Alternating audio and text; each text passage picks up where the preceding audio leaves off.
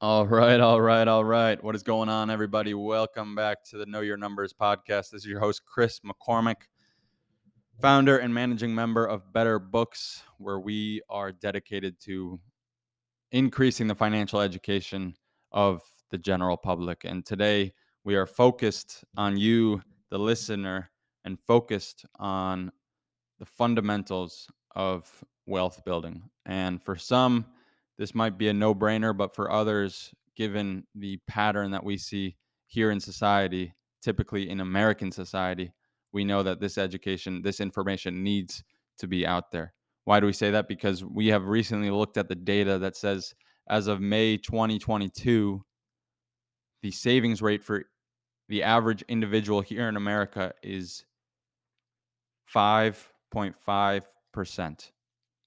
That means that ninety-five percent of the average American's money is leaving their hands and going to someone else. We see that more than half of Americans have less than one thousand dollars in their savings account, according to a twenty seventeen study. And so when we see this, we we we think that there is a, a lack of knowledge out there. We know that there is a lack of knowledge out there. And part of it is due to the way that American society is run, but another piece of it is because it's just not out there and not talked about. And so here at Better Books, we are we are dedicating our time and our efforts to increasing the financial education of this country. Part of that is, yes, taxes and using the tax code to your advantage, because we know that the tax code is created for the business owner and the investor to reinvest in the economy so that they can not only benefit themselves, but benefit others. But A, a another piece of that and a bigger piece of that is educating those who don't have the business mindset just yet. And and we take it back to the fundamentals, the fundamentals that everybody can relate to. Business owner, nine to five employee, somebody working a part-time job, like everybody can relate to these fundamentals because um, they are true throughout. And why are we focusing on the fundamentals? Well, one, because everybody can relate to them, and they are are rel- relatable, yes, but they are key to everybody's financial journey. And how do we know this? Is because we, as accountants and financial professionals, work with a lot of wealthy individuals and see the way that they manage their money and the habits that they pick up in their financial life. And so when when we see what the wealthy do and how they go about stewarding the resources that they are given, we feel obligated to bring this information to others so that more people can build the wealth that they desire. We believe that that the average human and and most humans here on earth want to live out their God-given purpose and and and also have a desire to be wealthy. And and not only wealthy in like a lot of zeros in the bank account, but wealthy in terms of mental, spiritual, physical, and emotional wealth. And we'll talk about this and what we believe to be the five pillars to a healthy lifestyle and a wealthy lifestyle in our next episode, our next solo episode. But for now, We we are bringing you this message on the fundamentals of wealth building, because we know that that it is important to educate others and to increase the financial education of the society in order to make a change for the better and get back to the reality of that American dream and America being the most prosperous country. So without further ado, let's get to the fundamentals. And I think it helps to make a disclaimer on fundamentals, because many people might might listen to this or or hear this and think that this is pretty boring and everybody should know this. Well, first and foremost, no. But secondly, whether you know it is different than whether you're practicing, right? So we see the the, the highest achievers in the business world, in the wealth building world, but also in the, the sports world and the talent industry. We see them and we know that at the core, they are focused on the fundamentals. Somebody like Kobe Bryant is focused on the way that he shoots. Somebody like Tiger Woods is focused on the way that he swings a golf club. Somebody like Roger Federer is focused on the way that he moves his feet around the court. And they don't, yes, they have talent, but they they also have put in hours and hours and hours of practice to master their craft. And most of their practice is focused on the fundamentals. You know, there's stories of Kobe Bryant shooting free throws for two hours. And somebody watching was like, Kobe, when are you going to get to the good stuff? They expected him to be like throwing up half court shots and, and dancing around the court and, and just doing all these crazy things. And Kobe said, if you can't get the little things right, you won't get anything right. So he spent hours shooting free throws, practicing his post moves, what what most people would consider boring, but it got him to be Kobe Bryant, one of the greatest basketball players to ever live. And wealth building is no different. So we're focused on the fundamentals. And if you find this message boring, then uh, I encourage you to to rethink your motivations, because I I mean, yes, some of these stuff isn't isn't the most exciting stuff, but it is stuff that will get you to that wealth and that financial prosperity that we all desire. And so the first fundamental we're focused on is a savings amount. And here at Better Books, we believe that you should save, but not just to save. We don't think that much good comes from storing money up in a savings account. We believe that the primary motive for your savings should be for investing. And we talk a lot about real estate and alternative investment vehicles like life insurance policies. We also talk about the stock market on occasion. We, but right now we know that the stock market is in disarray. And so we, we, we don't, it's hard to say one way or the other. I mean, there's ways to benefit from that disarray and just knowing that, that at some point the market will come back up. And if you buy low and watch it go up, then that's where you can make a lot of money. But the only way that you're able to do that is if you have money stored away. And so we say save to invest, not save to save. And right now, if you've saved up, it could be a good time to invest in something like the stock market. It could be a good time to invest in the real estate market, but you're only going to get there if you focus on savings amount. And the reason we talk about this is because we know that as of May twenty twenty-two, the average individual here in the U S had a savings rate of five point five percent. The average individual in the American, United States of America had a savings rate of five point five percent. As far as we know, that's the lowest of any developed country. You know, we saw countries like China, where the savings rate was over forty percent. Countries like Japan, where the savings rate was over twenty percent. Countries like Germany and France that had percentage of fifteen and nineteen percent. And then you see the U S, a savings rate of five point five percent. And we attribute that to a lack of financial education. People in the U S don't know the correct way, don't know the fundamentals of financial freedom. Part of it is probably because we live in a materialistic society, and we we are prey to advertisements that, that sell us a bag of goods that is is told to make us happier and have a more enjoyable lifestyle. And we believe that there are things out there that that will provide you joy, and that's why we we bring you this message, because a lot of the the way to get them is to be in a position where you can afford it. But it doesn't happen on a whim. It doesn't happen by spending more than you save. And so we encourage a savings amount of at least ten percent. I say at least because there's a A, a faster way to financial freedom by saving more than ten percent. But the fundamental behind it is that you should have a dedicated portion of your income going to savings for investments. And so that brings us to our second fundamental, which is return on investment. And we focus on return on investment because we know the value of compound interest and the power of compound interest. And we know that the, the power of compound interest is increased by the greater return on investment. You know, there was a study done on two sisters who were both saving, I think, two thousand four hundred dollars a year, which is two hundred dollars a month. It's not much. And one sister was getting six percent. The other, per, the other sister was getting eight percent return on their investment. And at the end of what I believe was thirty years, the sister who was getting eight percent had almost one hundred thousand dollars more than the sister who was getting six percent. And now the, the sister who was getting six percent still returned a great amount. But the two percent difference in return year over year increased the second sister's money by almost six figures. So we know that return on investment is important.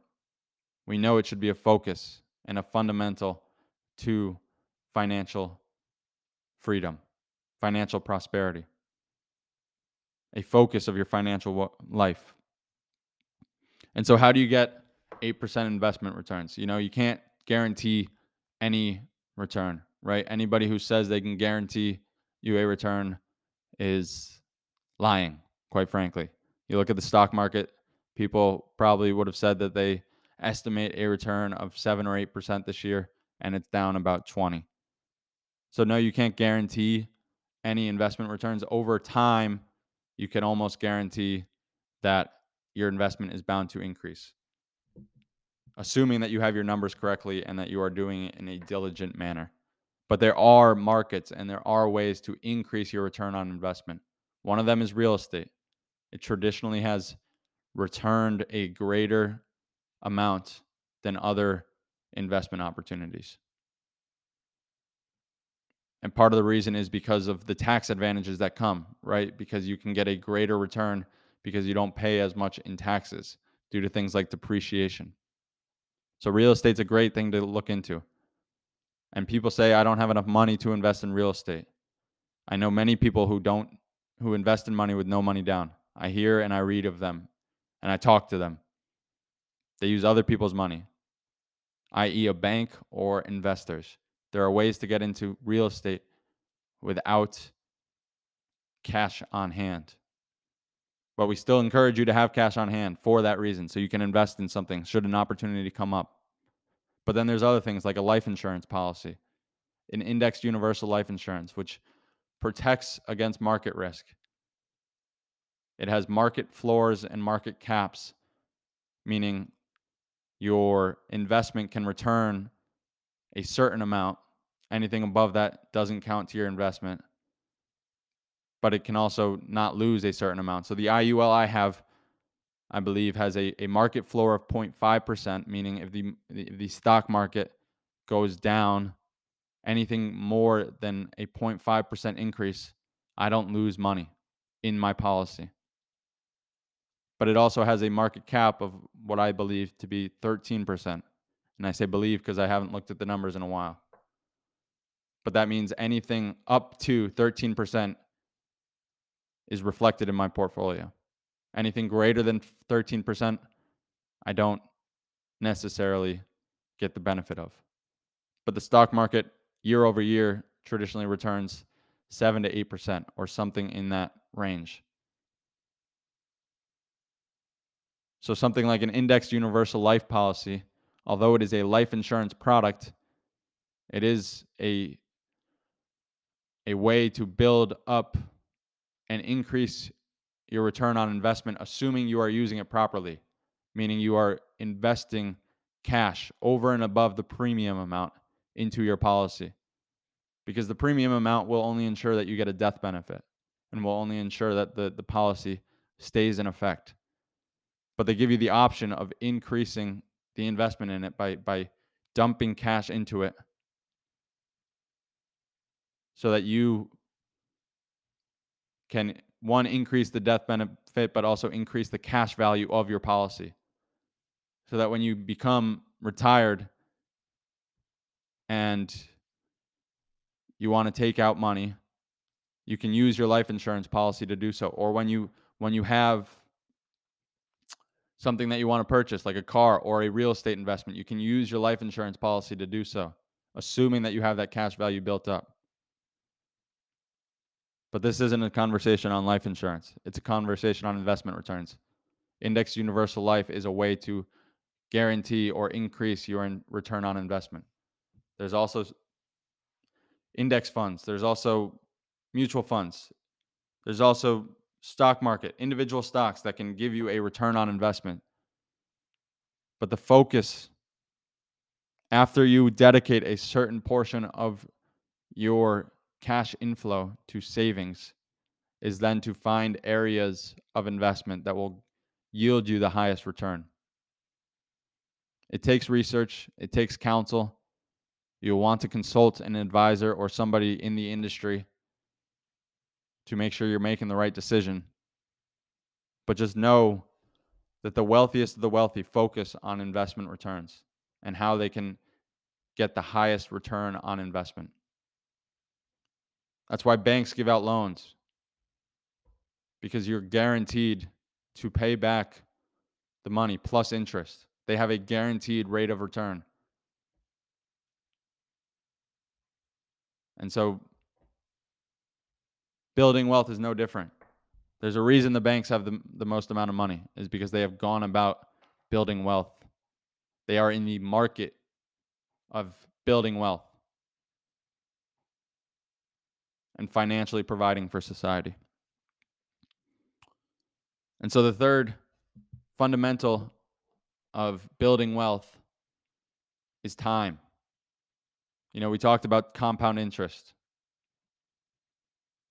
And we often talk about the spirit of patience and the importance of it. And in a world that focuses on instant gratification and how can I get rich quick, or how can I meet my pleasures as quick as possible, time is something that we find hard to let take place. You know, we, we lack patience due to our flesh. We, we lack the desire for delayed gratification. But we know here at Better Books that the best pa- habits and the best results come over time, right? You think about the bodybuilder who works out every day for ten years straight. They're probably in better health than the average gym goer who goes once, twice, maybe three times a week on and off for ten years. Building wealth is no different. And we'll get into habits and how they impact your life in general in a later episode. But just know that every good habit requires time to yield results. You can't run a marathon right out of the gate. Start with a five K. Start with five miles. Move up to ten. Run a half marathon. Building wealth is the same thing. Five million isn't just going to come out of the sky. It takes time. It takes returns, investment returns. It takes setting aside money so that you can reach the net worth of five million dollars. And one last fundamental and a bonus principle to building wealth is cash flow. Because in order to do any of this, you need cash coming in the door. And while many people, nine to five employees, can guarantee a cash flow for a time, given that they don't lose their job, we also know that there's ways to increase cash flow by starting a side hustle, by investing in real estate or other cash flowing markets, by starting a business, growing your business, increasing your product, increasing your prices. And without any of this, without cash flow, none of these fundamentals matter. So yes, savings amount, ten percent, start with ten. Let's increase the average. Then focus on investment returns. How can you get the best bang for your buck? How can you be the sister who gets eight percent compared to the sister who gets six percent? And thirty years from now, have one hundred thousand more in the bank so that you can then go and bless others with it. And then number three, time period. Notice I said thirty years from now. There's no such thing as an overnight success. And those that do usually fall. You know, I've been listening to a lot of Justin Bieber lately. He opens up a bit about his early years in the music industry. He was faced with the fame, the riches early in his life, probably fifteen, sixteen years old. And it ruined him. And then he was saved. So understand that it takes time. And now that he has the benefit of time, he's able to look back on that and see the goodness that can come from it. Wealth building is no different. Let time take place. And always know that cash flow is king. Cash is king, and it will remain king. If you don't have cash in the door, you can't do any of this. So increase your cash flow. Put money aside. Focus on returns and let time do its thing. God bless you all. Go out there and create the life that you dream.